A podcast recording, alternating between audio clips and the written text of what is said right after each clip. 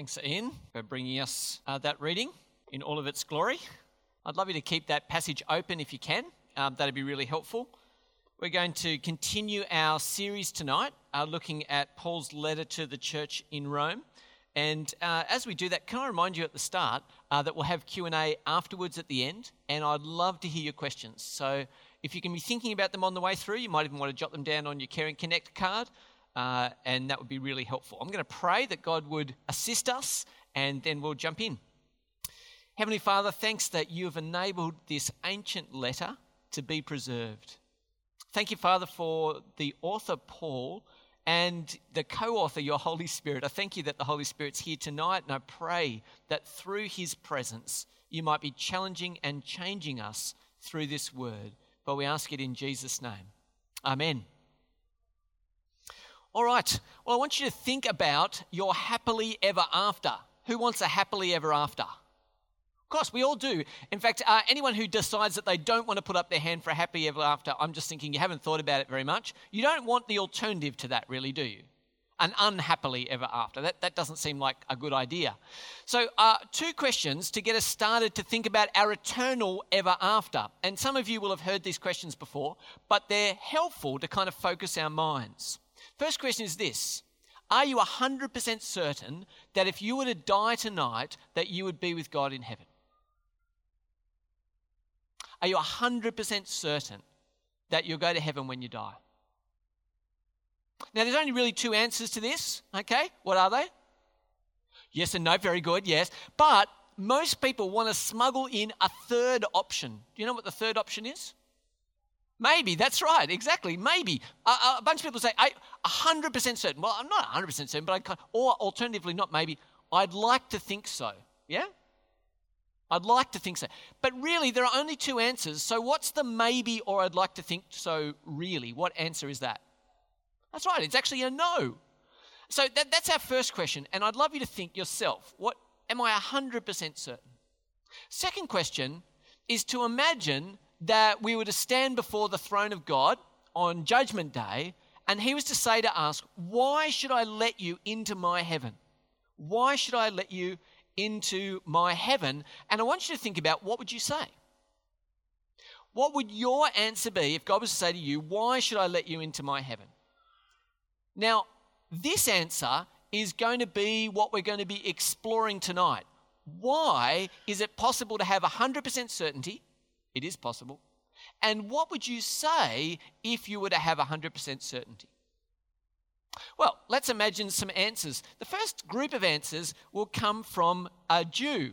Now, I've put the modern Israelite flag up there. They didn't have that flag before, but that puts us on the flag for the people of Israel. So they had grounds for confidence. If you asked an Israelite, a Jew, hey, why do you think you're going to heaven? They would say, I'm going to heaven because I'm descended from Abraham. God made huge promises to Abraham.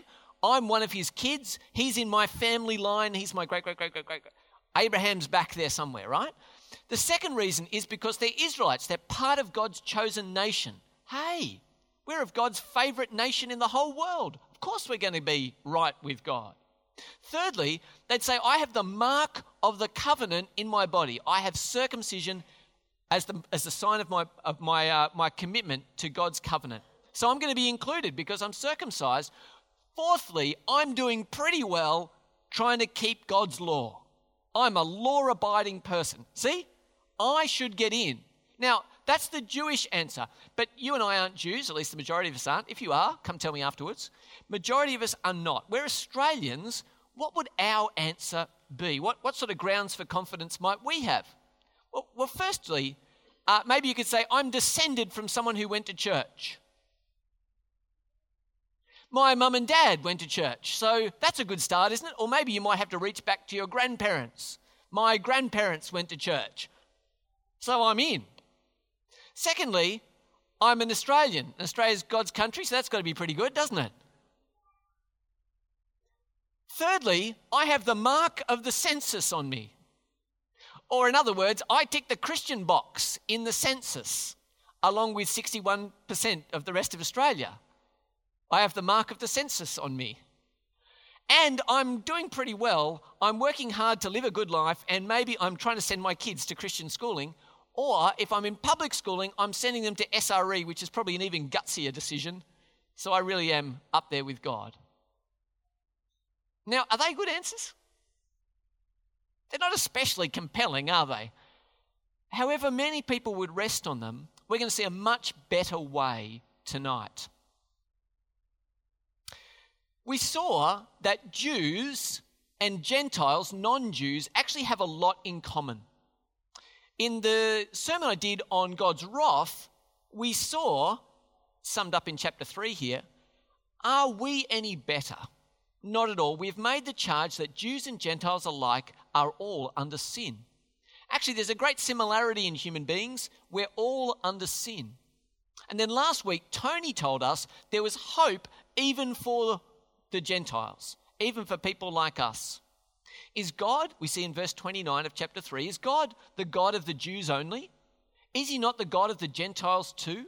Yes, of Gentiles too, since there is only one God who will justify the circumcised by faith and the uncircumcised through that same faith. So there's actually great hope for us. But I think the Jew says, Objection, Your Honour. You can't say we're all the same, can you really? Because aren't we still special because we're descended from Abraham, the one who got the first covenant? Aren't we still important in God's sight? And Romans 4 really is written to say how Abraham is included in this plan. Well, let me start by asking you can, can you remember your first paycheck? Yes? Was it a huge amount? A little bit? Can you remember it? How do you feel when you get your first paycheck? Super proud, don't you? Whatever amount of money it is, on payday, you think, man, I, in my case, my brother and I delivered, I don't know, 500 papers each. It was 1,000 papers or something ridiculous we had to do. We, we walked around, sore shoulders, eh, but there it was. I think $5.35 or something, I think, was, was, was, was what we got for, for that, right? But man, I'm thinking we are becoming rich, independent human beings because of this payday, right? So you feel proud of your first payday. What's the difference between a payday and a birthday? On the payday, you do something that gives you pride. On the birthday, you receive things you didn't deserve. So on the birthday, you don't say, I deserved all these presents. You don't say that. You're not proud of your birthday. On payday, you never write a thank you note to your boss, do you? But you will write a thank you note on your birthday because you received a gift you didn't earn. Let's have a look at the Bible and see how that idea might help us in Romans chapter 4. What then shall we say? I'm in verse 1. What then shall we say that Abraham, our forefather according to the flesh, discovered in this matter? If in fact Abraham was justified by works, he had something to boast about, but not before God. What does Scripture say? Abraham believed God, and it was credited to him as righteousness. Now, to the one who works, wages are not credited as a gift, but as an obligation. However, to the one who does not work but trusts God, who justifies the ungodly, their faith is credited as righteousness. David says the same thing when he speaks of the blessedness of the one to whom God credits righteousness apart from works. Blessed are those whose transgressions are forgiven, whose sins are covered. Blessed is the one whose sin the Lord will never count against them. So, what, what does the scripture say? The scripture says this Abraham believed God and it was credited to him as righteousness. Now, I've called this no karma accounting. And you might think, what is no karma accounting? Well, how does karma work? If you do good, then what? You get good. And if you do bad, you get. Okay, that's what karma accounting looks like. Here we see that God credits righteousness to those who aren't right. It's not karma accounting, something else is going on. We are credited right standing before God. You and I can be said to be in right standing before God even though we don't deserve it. That is quite remarkable. And we see here that it's more than a little bit remarkable. It's actually put in these incredible terms here. You see it in verse 5. However, to the one who does not work, but trusts God, who justifies the ungodly, their faith is credited as righteousness. Now you might think to yourself, hang on, how does that actually work? God is justifying the ungodly. In case you didn't know, the ungodly don't deserve to be justified. It's not a good category to be in, but here we see God makes them right. Grace is truly radical. It's an upside down kingdom that God is running. And to put it as bluntly as I can, and this provoked a little bit of discussion after church uh, in the morning, I want you to know bad people go to heaven. Bad people go to heaven. Now that messes with our heads, doesn't it? Because we think only the good go to heaven, but here we see that God justifies the ungodly. Indeed, this is the state of those who are forgiven. Have a look at what it says in verses 7 and 8. Blessed are those whose transgressions are forgiven, whose sins are covered. Blessed is the one whose sin the Lord will never count against them. Two things to note one for the present and one for the future. In the right now, if you ask to be forgiven, God says your transgressions, same word as sin, they are forgiven and they are covered. Your right now is sorted out. But we also find something else about the future. Have a look what it says. Those who sin, the Lord will never count against them. It's actually a promise that in the future, you will never have those sins forgiven brought back to you to be held against you. You can know something about the future right now. Assurance lives here. You can't have any other guarantee that you'll be right before God if you're trusting in anything else other than this beautiful forgiveness. This promises us I'm right now and I will be right in the future. Now, an important illustration needs to be made at this point. Uh, what is Warnie doing here? He's appealing. He's very appealing. Lots of people found that. I know. What is he doing? He's asking a question. Sorry? How's that? Exactly. What exactly is he asking? Well, it's very important we understand at this point in church, it's vital that we understand the LBW rule. Okay? All right. So I should, there are some other people here obviously qualified better than me to do this, but okay, so here's the thing. So wickets here. This is cricket. If you don't know cricket, you're about to learn a little bit about cricket. Okay. So here's cricket. Uh, we're about to play a shot like this. If we're coming forward and the ball hits us on the pad and it was going on to hit the stumps before my bat gets to it, so pad first, going on to the stumps. If it hits my pad first, then guess what? I am what? Why am I out? That's right. What's it called?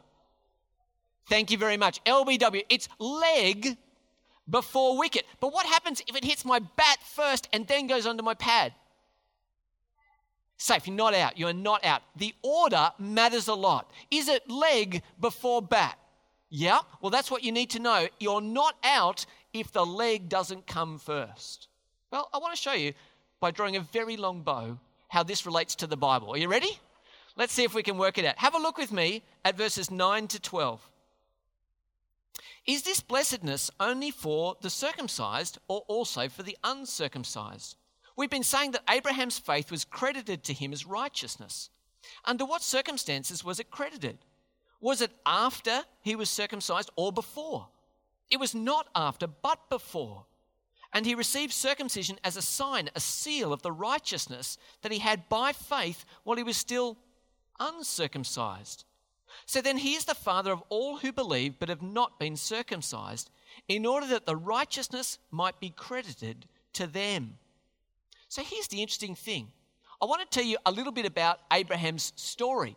In Genesis 15, we're told, 15:6, that Abraham believed the Lord and he credited it to him as righteousness. In chapter 16 of Genesis, just the next chapter, we're told that Abraham was what age, guys? He was 86 years old when Hagar bore him Ishmael. Don't worry about the details, just remember the number. What's the number? 86. Okay, later on, we're told that there is a child who is born to him who's the fulfillment of the promise. His right standing was declared in chapter 15, and then a child is born it says Abraham was 99 years old when he was circumcised, and his son Ishmael was 13. What we're told is that circumcision happened when Abraham was how old? When he was 99. So, what's the gap between when he was credited with righteousness and his circumcision? It's about 13 years. And so, what do we need to know? It's FBC faith before circumcision. It came first, okay? It came first. Faith was more important than circumcision. It says this that he received circumcision as a sign, a seal of the righteousness that he already had by faith while he was still uncircumcised. So he's the father of all who believe but have not been circumcised in order that righteousness might be credited to them. See, circumcision without faith, just wrath. Nothing good has happened. You might have a mark on your body, but you're not right before God. Alternatively, faith without circumcision, salvation. Now, that doesn't rock your world, family, does it? It doesn't rock your world. But it was a huge deal for the Jews who thought it was absolutely vital.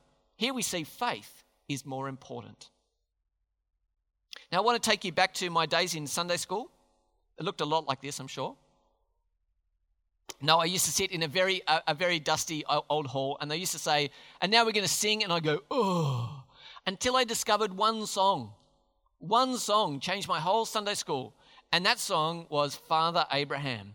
And once I got onto Father Abraham, I was all good. I loved singing because I would say, Father Abraham had many sons, Anyone know? Sing along with me. But it was actions, right? Actions to do. Right arm, left arm, right leg, left leg, nod your head, turn around. And it was fantastic. And so every time it came singing, they would say, What song do we want to sing today? Yes, Stuart, Father Abraham, every single time. Love Father Abraham. But if you think about it, how is Father Abraham our song? I mean, isn't it a Jewish song? Wouldn't it be in Jewish Saturday school for their kids? Okay, wouldn't it be their song? How is it our song? We're not descended from Abraham. I'm not a Jew. So, how is Father Abraham what we sing in Sunday school or used to anyway? Let's have a think about it. Have a look with me at verses 13 to 17. It was not through the law that Abraham and his offspring received the promise that he would be the heir of the world, but through the righteousness that comes by faith. For if those who depend on the law are heirs, faith means nothing and the promise is worthless because the law brings wrath. And where there is no law, there is no transgression. Therefore, the promise came by faith, so that it may be by grace and may be guaranteed to all Abraham's offspring, not only to those who are of the law, but also to those who have the faith of Abraham. He is the father of us all. As it is written, I have made you the father of many nations. He is our father in the sight of God in whom he believed, the God who gives life to the dead and calls into being things that were not. In the reading we had from Galatians, it says, What I mean is this Paul's talking to a church in Galatia. They have Jews and Gentiles in them, they have the same problem. Here's what he says What I mean is this the law, introduced 430 years later, does not set aside the covenant previously established by God and thus do away with the promise. For if the inheritance depends on the law, then it no longer depends on the promise. But God, in His grace, gave it to Abraham through a promise. Here's what it means there's a 430 year gap between Abraham trusting God and being counted as righteous by faith and when the law comes. So it's going to make appealing to the law as the way we're right with God as tricky.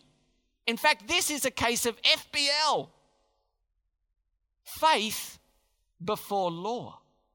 You won't get right with God by obeying the law. Faith came first. It was not through the law, Paul says in Romans 4, that Abraham and his offspring received the promise. For if those who depend on the law are heirs, faith means nothing and the promise is worthless, because law brings wrath. And where there is no law, there's no transgression. Here's the point Law brings wrath, not salvation. You might say, hey, I'm a law abiding Jew. God must love me. And Paul says, no. What the law does instead is condemn you. You're in big trouble. How does that work? Have you guys seen me do a thing with the Ten Commandments? One of the Ten Commandments is children obey your parents. Yeah? Who doesn't love that one? Who would say here that they've kept it that they've kept it flawlessly? Who would say I've never Oh, you put your hands down? You just committed one of the other 10 commandments which is do not lie.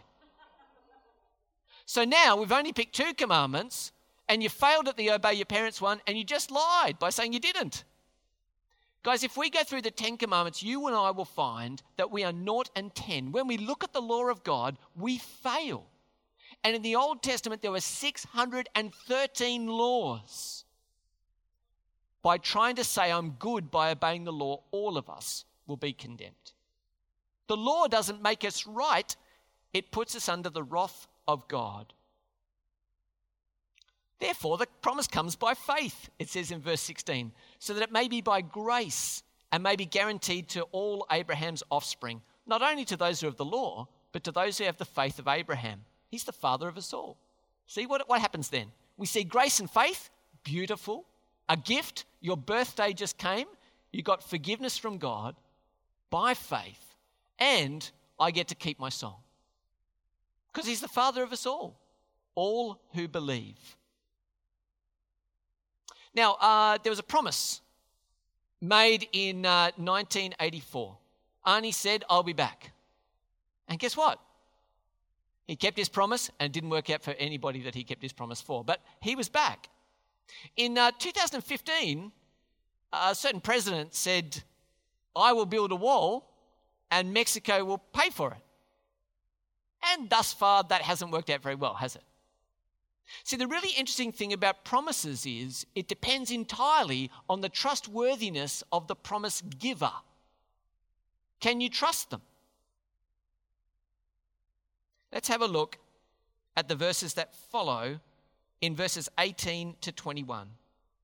Against all hope, Abraham in hope believed, and so became the father of many nations, just as, as had been said to him, So shall your offspring be. Without weakening in his faith, he faced the fact that his body was as good as dead, since he was about a hundred years old, and that Sarah's womb was also dead. Yet he did not waver through unbelief regarding the promise of God, but was strengthened in his faith and gave glory to God, being fully persuaded that God had the power to do what he had promised. You see, Abraham's faith required something extraordinary. He had to believe in what I've called a nursing home miracle. He was about 100 years old, and God had said, You will have a child. And his wife Sarah was almost that same age. So, what we're saying is, these relatively old and crusties are about to have a child. Now, that is unlikely in the extreme, right? But Abraham doesn't doubt. He trusts God because he believes that God is able to do what he has promised. It doesn't look to himself. If Abraham had looked to himself and go, Can I have a child? He would have been totally wiped out. Instead, he turned his attention to God who made the promise and believed that God is able to do immeasurably more than all he asked or imagined. Where did he turn? To God, and he found in God one who he was fully persuaded could do what he had promised. That's what faith looks like. Being fully persuaded in the power of the promiser. Now, I've asked some of you guys before if you play Monopoly, is that right? And it's a great game because it always ends up with the board turned over and the family fighting each other, doesn't it? If you play it, you can come across this card. A bank error in your favor, collect $200. What a wonderful little uh, community chest uh, outcome that is. And then you take the $200 and you put them under the board next to your sneaky 500. Is that right? That you've got hidden away for a rainy day. Is that right? No. Okay, you don't do that. But here's the thing what's happened is you've got credited to your account something you didn't earn. Bank error in your favor. Collect $200. Incidentally, can I just tell you on the side, because I, I preached this, this is my third time I'm preaching today. When I was reading this last night, this is totally on the side. When I was reading this last night, they actually said if a bank makes an error in your favor, don't keep it it's illegal, you'll have to return it. Okay, all right? In, in Monopoly, you get to have it credited to your account, which is fantastic. Have a look what God credits to our account in verses 23 to 25. The words, it was credited to him, were not written for him alone, but also for us, to whom God will credit righteousness. For us who believe in him who raised Jesus our Lord from the dead, he was delivered over to death for our sins and raised to life for our justification. You see, God's going to credit right standing to us. It says actually that this word wasn't just written for him, but for us who believe in him. And this is exciting because it means the Old Testament speaks to us today. You can keep your Old Testaments. That's pretty good. And what did Jesus do? Well, it says here that he was delivered over, in verse 25, he was delivered over to death for our sins. Why does that matter? Jesus' death on the cross achieves two things for us, at least two things propitiation and atonement. And you're like, come on, it's Sunday night. Very quickly, here we go, okay? Propitiation. My sin deserved the wrath of God. I deserve to stand under the wrath of God for my sin. Propitiation is this it's the turning aside of the wrath of God from me to Jesus. So the wrath of God comes on Jesus, not me. That's propitiation. Atonement. I am made at one with God because the price for my sin is paid. I not only deserve the wrath of God, but to die for my sin. Jesus dies in my place so I can be at one with God. Propitiation, at one ment. Pretty good. That's what Jesus' death has done. But it says, did Jesus stay dead? Kids, did Jesus stay dead? The answer is no, he did not. He came alive again. And the second part it says here, he was raised to life for our justification. What does that mean? Jesus didn't stay dead, he came alive again. He now stands at the right hand of his Father in heaven, where he's able to say, That one's mine, that one's mine. My blood covered this one. I have this one as my child. Jesus was raised for our justification. What that means is because he is standing, you are in right standing before God. What a beautiful promise is made to us. Well, let's revisit the evidence. I've been saying faith is the way that you can be 100% certain. It's faith that is the reason we can be certain. Here's four reasons from what we've seen tonight. Number one, righteousness is credited, not earned. You will not get to be proud before God. He will count it to your account by faith. Secondly, faith came before circumcision. 13 years before. You can't say you're right because you got the mark of the covenant. That doesn't work. You can't say that you obey the law and that's how you're right with God because the law came 430 years later. Faith came before the law. Faith, the faith that saves, is the faith that trusts in the power of the promiser. And God's faithful, He will do it. So I want to ask you tonight are you looking to works? When I said to you, you would stand before God and He was to say to you, Why shall I let you into my heaven? Would you have said something other than Jesus? Did, did you think, Well, I'm a churchgoer? I mean, come on, it's winter. It's freezing cold outside. I'm sitting in this building tonight. God better give me some credit for that. Maybe. Maybe you just went with the I'm an Australian. Come on, you've got to love me, God. Everyone loves the Australians. It's great. Maybe you said, Look, I'm a census ticker, and that must count for something. Or, or maybe you said, I'm making a good effort with my kids. They're in SRE or, or, or in a Christian school. Come on, God. I, I don't think many of you would have looked to those things. But I think it is possible that you might have looked to yourself in some way. I'm not as bad as them. I'm not as bad as them. I'm not, I'm not worse than those people. I'm making my best effort, God. To have a break. Give me a chance. Where are we looking? The problem with trying to be good enough for God is that works work wrath. Anything that puffs you up with pride and says, I deserve to get in, God says, will not count, will not get you in, will not pass go, will not collect eternal life. Instead, what I want to tell you tonight, because many of you will be able to say, I'm actually trusting in Jesus for real. Jesus is my answer. And what I want to say to you is, do you treasure this truth? Have a look at verses 7 and 8 again. They will tell you, Blessed are those whose transgressions are forgiven, whose sins are covered. Do you treasure that? Even better, do you personally cling to, love Blessed is the one whose sin the Lord will never count against them. Are you secure in that future verdict for tonight? You see, who would remind us of our sins? Who would remind us of our sins? Who? Satan would remind us of our sins, or a spouse or a friend who doesn't. No, no, forget them. Satan is the one who will remind us of our sins. And God says, I'm sorry, I don't have anything under that name. The only one who will remind you of your sins is Satan. And what I want you to do is to see if you can remind yourself of this truth when he comes knocking. When he undermines your confidence and your assurance, will you remember this truth? My sins are covered and my future is assured. Faith for our forgiveness looks only to Jesus, our justification. That's the only way you can have a path to 100% certainty. I'm going to pray that you and I might know faith is the answer and Jesus is the supplier of our hope. Let me pray. Heavenly Father, we give you great thanks for the wonderful work of Jesus. Better than law, better than marks on our body, better than the efforts of our hands. We thank you that in Jesus alone we can find great security, great hope, great assurance that we're washed, that we're covered, and that we will stand before you without shame.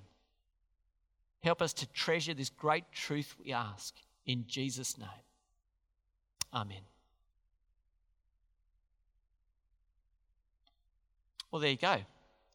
That's, uh, that's faith, front and center from Romans chapter 4. Father Abraham had many sons. I am one of them, and so are you.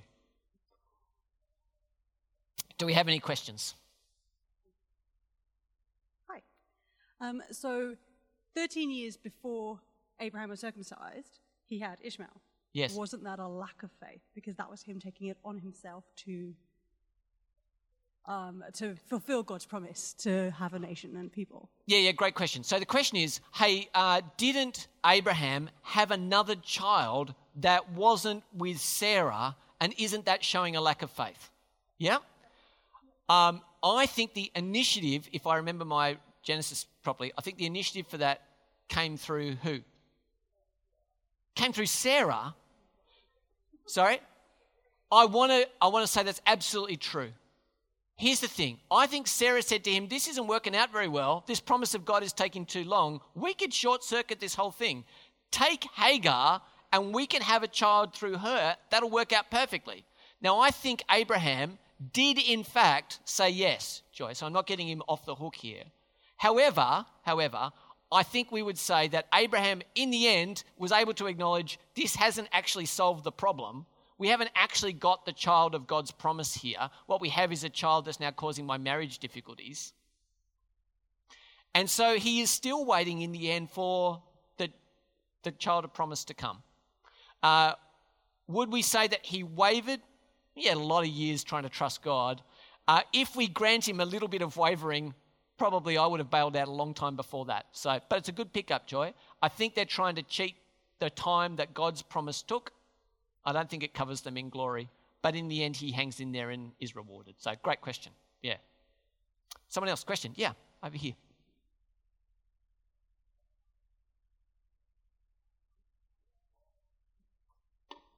Go. I know the, the theme has been about faith. Yes. But yeah, but you've got another question. That's perfectly fine. Go in, for it. In verse 17, Yes. um, it refers to God who gives life to the dead. Yes. Who are the dead? Yeah, that's fantastic. I, I would love to have preached this. I had too many other things to say. Um, I think what happens here, um, the God who gives life to the dead and calls into being things that were not, the very next thing that he talks about is the deadness of Sarah and Abraham's bodies, and he brings life to the dead. So I, I actually think what we're seeing here is the first life to the dead is Abraham and Sarah's body producing a life when they were physiologically not able to. So that's life from the dead. But gives life to the dead could also be he brings alive the spiritually dead. So we're told in Ephesians chapter 2 that we are dead in sins and transgressions. And then it says later in Ephesians chapter 2 that God has made us alive in Christ Jesus. Now, you and I we're alive even when we were spiritually dead, and God has brought us alive for the first time in Christ. And so my answer would be both those things. I think first and foremost, Abraham producing a child with Sarah, and secondly, that he brings the spiritually dead alive. Does that make sense? Yeah, great. Good question. Thank you for asking. Is there another one? Oh, yes. Next door. Yes, go. Yeah, please. Uh, why faith? Uh, why not something else, say, like um, tying your shoelaces? So, why doesn't God just say, uh, anyone who can tie their shoelaces will be credited with righteousness? What, what, what is it that, what is the, why is it only that faith thing? That is such a beautiful question. Thank you for asking me. Um, I, I, think that's right, isn't it? Couldn't God have arbitrarily chosen shoelace tying as the way to get to glory? Yes, he could have. Why did he choose faith? Because the central reason that we were created is to give glory and honor to God. That we would delight. The chief end of God, says the Westminster Confession, does anyone know? The chief end of God is to love God and enjoy Him forever. Have you guys heard this before? Oh, this, I think this is a beautiful statement. The chief end of man, people, is to love God and enjoy Him forever. So, what does the creator of the universe want from all of his people? That they would delight in Him. And so, faith is seeing God for who He is and putting our whole lives into His hands for salvation. And so, faith then is the very best expression of the desire of God to have people treasure Him most. Does that make sense? So it's not an arbitrary choice. It's actually, it focuses in on what is ultimate for God, which is that we would delight in Him. Great question, though. Yeah, yeah, fantastic. Uh, another question? Uh, Darren.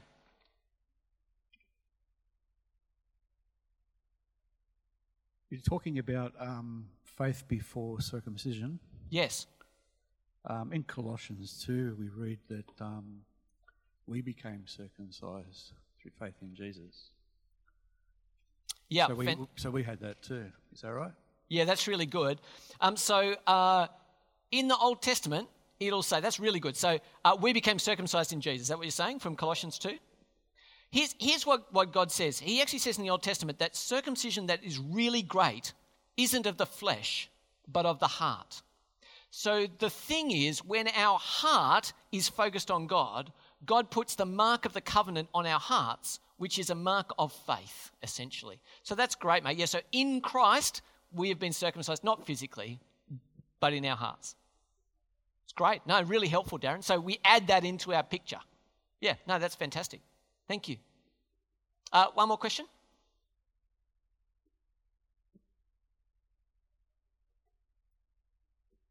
How do you respond to people who, when they hear this sort of message, um, say, that means I can do whatever I like because I'm covered once for all and it doesn't get Yeah, so- taken away? Yeah, fantastic. Thanks, Kate. So, isn't the question, hey, we're saved by grace? Well, the next thing I can do is go, well, cool. I'll do whatever I want. Isn't this just a license for sin? I think that's an excellent question. In fact, I received it this morning after I preached the message. Hey, isn't this just a license for sin? And the answer to that was, how was it that you were forgiven? What had to happen for you and I to be forgiven? It's behind me. Here's the, here's, the, here's the prop. What had to happen for me to be forgiven? Jesus had to die for me for have my sin forgiven. So if I love Jesus and I'm thankful for his sacrificial death on, death on the cross and I'm saved by grace, not because I earned or deserved it, my next logical step would be how about I go and sin a lot? Doesn't follow, does it? If I've truly seen that Jesus died for my sin, my next thought is to run away from sin, isn't it? My terrible sin caused this grief to the Son of God. I killed Jesus. Why would I sin anymore? So the joy of grace should lead us in thankfulness that points us to holiness, not to sin. Yeah? Fantastic. I'm going to sit down. Uh, come find me at morning, t- uh, morning tea, at supper, if you've got, uh, if you've got more questions. Thanks, Michael.